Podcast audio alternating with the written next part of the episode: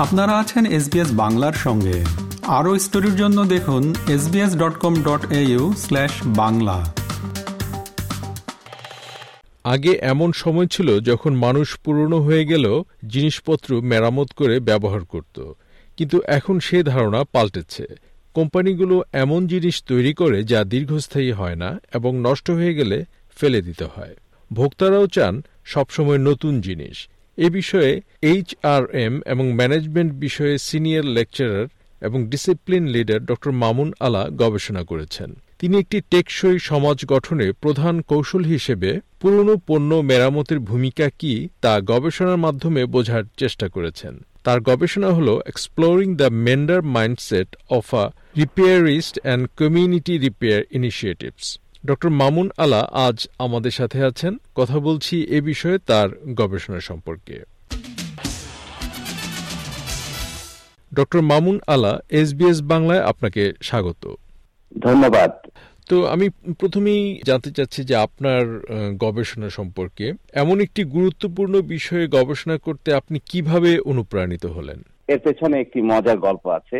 আমি রেডিও শুনি এবং বিবিসি ওয়ার্ল্ড সার্ভিসে দুই হাজার একুশ সালে কতগুলো প্রোগ্রাম হয়েছিল যেখানে পিপল ফিক্সিং দ্য ওয়ার্ল্ড এরকম শিরোনামে এবং সেখানে রিপেয়ারিং এর ব্যাপারে বা মেরামতের ব্যাপারে রাইট টু রিপেয়ার বা মেরামতের অধিকারের ব্যাপারে বেশ কতগুলো প্রোগ্রাম হয়েছিল। এবং আমি যখন এই প্রোগ্রামগুলো শুনেছিলাম, হঠাৎ করে আমার মাথায় এলো যে একজন সমাজ সচেতন, পরিবেশ সচেতন গবেষক হিসেবে আমি এই মেরামতের যে বৈশ্বিক আন্দোলন, সে বিষয়ে গবেষণা কেন করব না?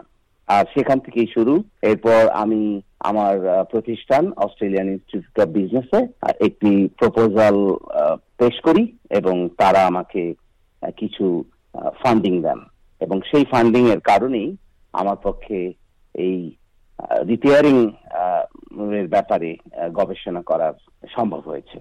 আপনার গবেষণায় আপনি এমন কিছু মানুষদের কথা তুলে ধরেছেন যারা পুরনো জিনিস মেরামত করতে পছন্দ করেন। তো এই যে এদেরকে আপনি কীভাবে খুঁজে পেলেন এবং তাদের সম্পর্কে আমাদের কি জানাতে পারেন? প্রথমে আপনাকে একটা জিনিস বলে রাখছি যে এই যে আমি গবেষণা করেছি ভলেন্টিয়ারদের যারা রিপেয়ার ক্যাফেতে যান। রিপেয়ার ক্যাফে হচ্ছে একটা এমন একটা জায়গা সাধারণত বিভিন্ন কাউন্সিল বা লোকাল যে গভর্নমেন্ট আছে তারা এটা আয়োজন করেন মাসে একবার বা দুবার। তো আচ্ছা। সেখানে বিভিন্ন ভলান্টিয়াররা যান। এবং এই রিপেয়ার ক্যাফে মুভমেন্টটা শুরু হয়েছিল রাইট টু রিপেয়ার মুভমেন্ট এইটার থেকে যেটা শুরু হয়েছিল দু সনের প্রথম দিকে এবং রিপেয়ার ক্যাফে প্রথম শুরু হয়েছিল আমার আমস্টারডামে দুই হাজার নয় সনে।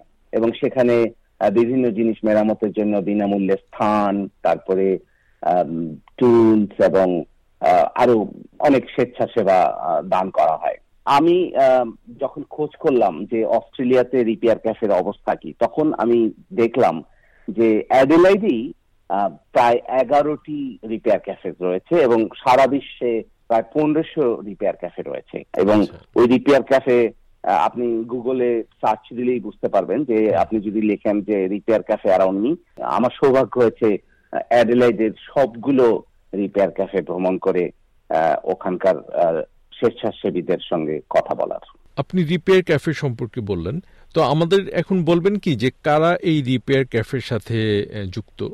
আমার গবেষণায় যেখানে আমি প্রায় একত্রিশ জন ভলান্টিয়ার রিপেয়ারের সঙ্গে কথা বলেছি, দেখেছি যে বেশিরভাগই হচ্ছেন যারা রিটায়ার্ড বা অবসরপ্রাপ্ত এবং যাদের একটা শৈশবের একটা অংশ যারা দারিদ্রের মধ্যে বাস করেছেন এবং তারা জিনিসের ভ্যালু বোঝেন, যারা জিনিস ছুঁড়ে ফেলতে চান না।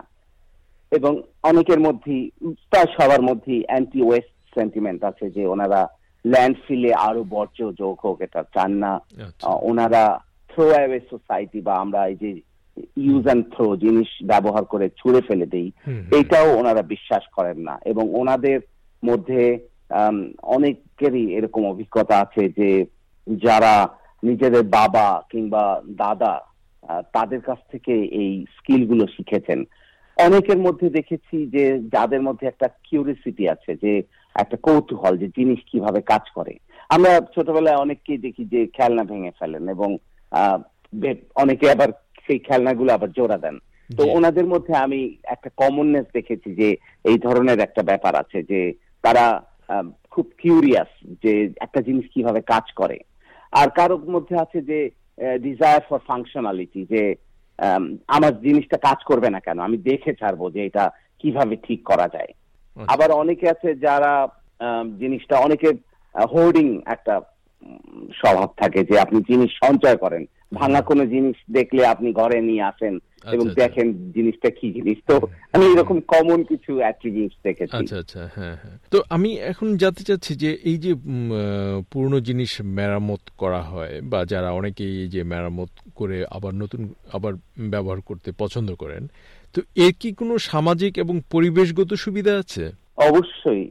পরিবেশগত সুবিধা তো রয়েছেই। কারণ হচ্ছে যে আমরা এই যে জিনিস ব্যবহার করি দুই সনে আনুমানিক তেপ্পান্ন মিলিয়ন টন বর্জ্য ফেলা হয়েছিল এবং বেশিরভাগই হচ্ছে ই বর্জ্য বা ইলেকট্রনিক্স আইটেম থেকে আসে আচ্ছা। এবং আমরা যদি আজকে পৃথিবীর অবস্থা দেখি যে সাগরে কি পরিমাণে বর্জ্য রয়েছে এবং আমরা জিনিস কিনি একটু যদি কাজ না করে আমরা ওইটাকে ফেলে দিয়ে নতুন জিনিস আর একটা কিনি তো এই যে রিপেয়ারিং এর যে একটা বা মেরামত করার যে মানসিকতা, এইটার অন্যতম একটা ভালো জিনিস হচ্ছে, একটা আউটকাম হচ্ছে যে আপনি বর্জ্য কম তৈরি করছেন ল্যান্ডফিলে কম ময়লা দিচ্ছেন এবং আপনি যে ওগুলো তৈরি করার জন্য যে দুর্লভ সম্পদ বা ধরেন মেটাল এগুলো দরকার হয়, এগুলো তো আমাদের লিমিটেড এবং আমরা জ্বালানির দরকার হয়। তো আমরা দেখা যাচ্ছে যে যদি জিনিস আমরা রিপেয়ার করি, তাহলে আমরা কম জিনিস আমাদেরকে বানাতে হবে এবং যেটা পরিবেশের জন্য শুধু উপকার না আমাদের যে সীমিত সম্পদ রয়েছে পৃথিবীতে সেই সম্পদগুলোকে আমাদের পরবর্তী প্রজন্মের জন্য আমরা রেখে যেতে পারব। আর আচ্ছা। সামাজিক ব্যাপার হচ্ছে যে ধরেন আপনি একটা জিনিস কিনলেন আপনি ফেলে দিলেন। ওই জিনিসটার প্রতি আপনার কোনো প্যাশন নাই কোনো ইমোশন নাই আবেগ নেই। অথচ আমরা আমাদের ছোটবেলায় দেখেছি যে একটা ফ্রিজ তিরিশ বছর ধরে ব্যবহার করেছি এবং একটা সেন্স অফ ওনারশিপ ছিল ওর মধ্যে। যে এই জিনিসটা আমার আমি জানি এটা কীভাবে কাজ করে। আমি রেডিওটা দশ বার মেরামত করেছি বা আমার টেলিভিশনটাকে আমি আটবার মেরামত করেছি। এবং আপনি দেখবেন যে যারা রিপেয়ার করে এই যে ভলেন্টিয়ার যারা রিপেয়ার ক্যাফে যায় এরা কিন্তু বন্ধু পায়। অনেক রকম সেম সিমিলার মাইন্ডেড লোক পায়। আচ্ছা, আচ্ছা। তো ওই জন্য নামটা হচ্ছে ক্যাফে। তার মানে ইটস আ প্লেস যেখানে ফান আছে যেখানে আপনি একটা ভাঙা জিনিস নিয়ে আসছে একজন। আপনি তাকে ঠিক করে দিলেন এবং তার মানসিক একটা প্রশান্তি করলেন। আমি অনেক গল্প শুনেছি যে অনেকে একটা জিনিস দাদার কাছ থেকে পেয়েছে এবং জিনিসটা কাজ করছে না। একটা রিপেয়ার ক্যাফেতে নিয়ে আসলো। বিনামূল্যে পনেরো মিনিটে দেখা গেল ওই জিনিসটা ঠিক হয়ে গেল। এবং আচ্ছা।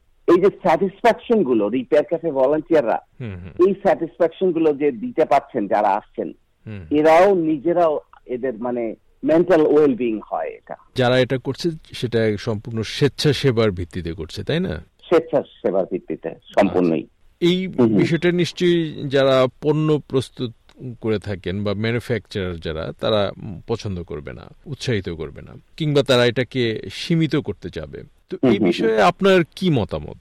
আপনি খুব দুঃখের সাথে লক্ষ্য করবেন যে অনেক কোম্পানিগুলোই ম্যানুফ্যাকচারার্সরা এরা আমরা ইংরেজিতে বলে থাকি প্ল্যান্ড অবসোলিসেন্স মানে পরিকল্পিতভাবেই এমন করে যে জিনিস যেন ঠিক হয় না।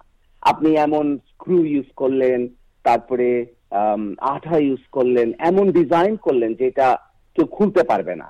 শুধু তাই না আপনি ধরেন আপনি একটা অ্যাপলের প্রোডাক্ট বা অন্য একটা কোম্পানির প্রোডাক্ট আপনি ঠিক করতে যাচ্ছেন, দেখা যাবে ওনাদেরই যারা ডিলার তাদের কাছে যেতে হবে। কোনো ইন্ডিপেন্ডেন্ট রিটেলারের কাছে আপনি যেতে পারবেন না। যদি যান, তাহলে আপনার ওয়ারেন্টি থাকবে না। তো এরকম কারণে এটা শুধু নৈতিক ব্যাপার না, যে রিপেয়াররা শুধু প্রফিট মোটিভে কাজ করবেন।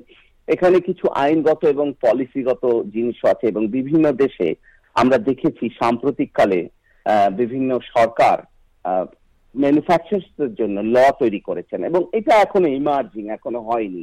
যেমন ধরেন ফ্রান্সে দুই হাজার একুশ একটা নিয়ম করা হয়েছে যে রিপেয়ারেবিলিটি ইন্ডেক্স দিতে হবে। যেমন one star two star five star five star মানে হচ্ছে এই জিনিসটা রিপেয়ার করা যাবে। থ্রি স্টার মানে করা যাবে, কিন্তু একটু কঠিন আছে।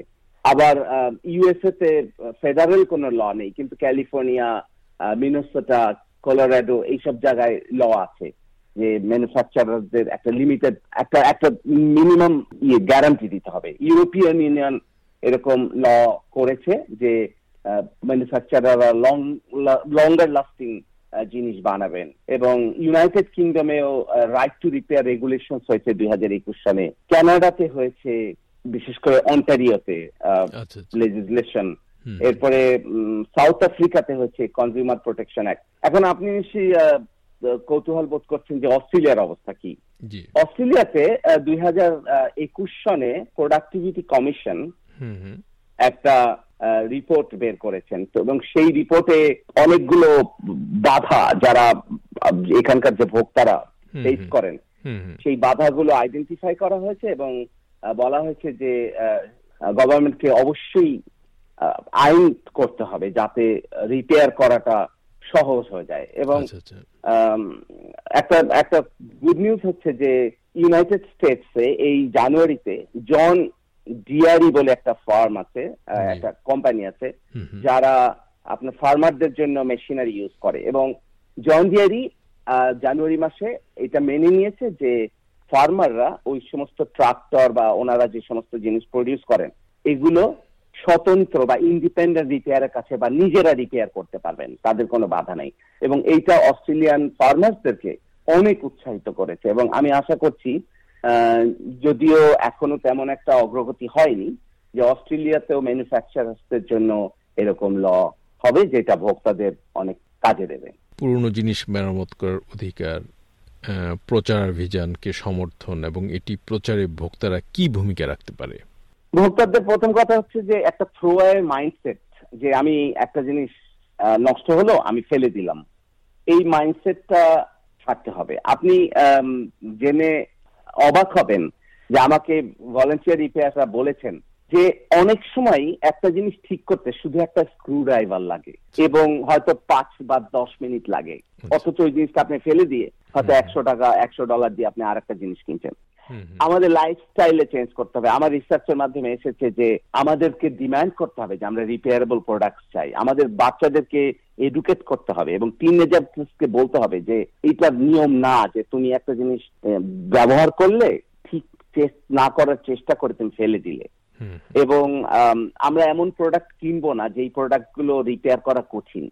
আমাদের পার্সোনাল ইনিশিয়েটিভ দরকার রেসপন্সিবল কনজামশন দরকার। এবং আমরা এমন জিনিস শুধু পিয়ার প্রেশারের কারণে জিনিস কিনবো না একটার পর একটা কিনে গেলাম। এবং আমাদেরকে জানতে হবে যে রাইট টু রিপেয়ার মুভমেন্ট কি। আপনি রিপেয়ার ক্যাফেতে যেতে পারেন। তো আমার মনে হয় যে এগুলোই মেইন থিমস আমার রিসার্চ থেকে এসছে অ্যাবাউট রোল অফ কনজিউমার আপনার গবেষণা প্রকল্পের জন্য ভবিষ্যৎ পরিকল্পনা কি আছে? আমি ফার্স্ট স্টেজ যে আমার রিসার্চ আমি visiting all the repair cafes in Adelaide এটা আমি শেষ করেছি এবং আমি আমার ফাইন্ডিংসগুলো এখন ওগুলো নিয়ে পাবলিকেশন এর কাজ করছি। সম্প্রতি আমি আমার গবেষণার স্টেজ টু অ্যাপ্রুভাল পেয়েছি, যেখানে আমি ফোকাস গ্রুপ ডিসকাশন করতে পারব, ওনাদেরকে এক জায়গায় এনে বিভিন্ন রিপেয়ার ক্যাফে স্বেচ্ছাসেবীদের একসাথে এনে আমরা আলোচনা করতে পারব, যেখানে আরও সবাই বেশ ধরেন দশ জন বা পনেরো জন লোক মিলে একটা জায়গায় আমরা মিটিং করব এবং করে আমরা জানার চেষ্টা করব যে ম্যানুফ্যাকচারার্স কনজিউমার গভর্নমেন্ট সোসাইটির কি রোল আছে? এবং আমার সেকেন্ড স্টেজে আমি আরও অনুমতি পেয়েছি যে আমি এখন অস্ট্রেলিয়ার যে কোনো রিপেয়ার ক্যাফেতে যারা স্বেচ্ছাসেবী, তাদের সঙ্গে আমি আলাপ করতে পারব। এবং থার্ড স্টেজে হয়তো আমি ইন্টারন্যাশনাল লেভেলের বিভিন্ন কান্ট্রিতে ওনারা কি ভাবছেন? কারণ আপনি তো জানেন যে পরিবেশগত সমস্যাগুলো একটা বৈশ্বিক সমস্যা। এটা আচ্ছা। কোনো একটা জায়গার বিশেষ সমস্যা না। এবং আমি এই বছর সেপ্টেম্বরে British Academy of Management University of Sussex ইংল্যান্ডে আমার গবেষণার ফাইন্ডিংস প্রেজেন্ট করেছি এবং ব্যাপক সাড়া পেয়েছি যে এই বিষয়ে অনেকে জানতেন না এবং আমাকে উৎসাহ দিয়েছেন এবং আমার সঙ্গে অনেক নেটওয়ার্কিং হয়েছে যে বিভিন্ন দেশের গবেষকরা আমরা কীভাবে কাজ করতে পারি একসাথে। এসবিএস বাংলার শ্রোতাদের উদ্দেশ্যে কি এ বিষয়ে কিছু বলতে চান? শ্রোতাদেরও বলতে চাই যে আসুন থ্রো সোসাইটি বা এই যে ইউজ অ্যান্ড থ্রো সোসাইটির বিরুদ্ধে আমরা সবাই মিলে কাজ করি আমরা সীমিত সম্পদের সঠিক ব্যবহার নিশ্চিত করি এবং আমরা আমাদের যে জিনিসপত্র আছে ডিভাইসেস আছে। এগুলোকে আমরা রিপেয়ার করার চেষ্টা করি। অনেক ধন্যবাদ ডক্টর মামুন আলা এসবিএস বাংলাকে সময় দেওয়ার জন্য। আপনাকে অনেক অনেক ধন্যবাদ।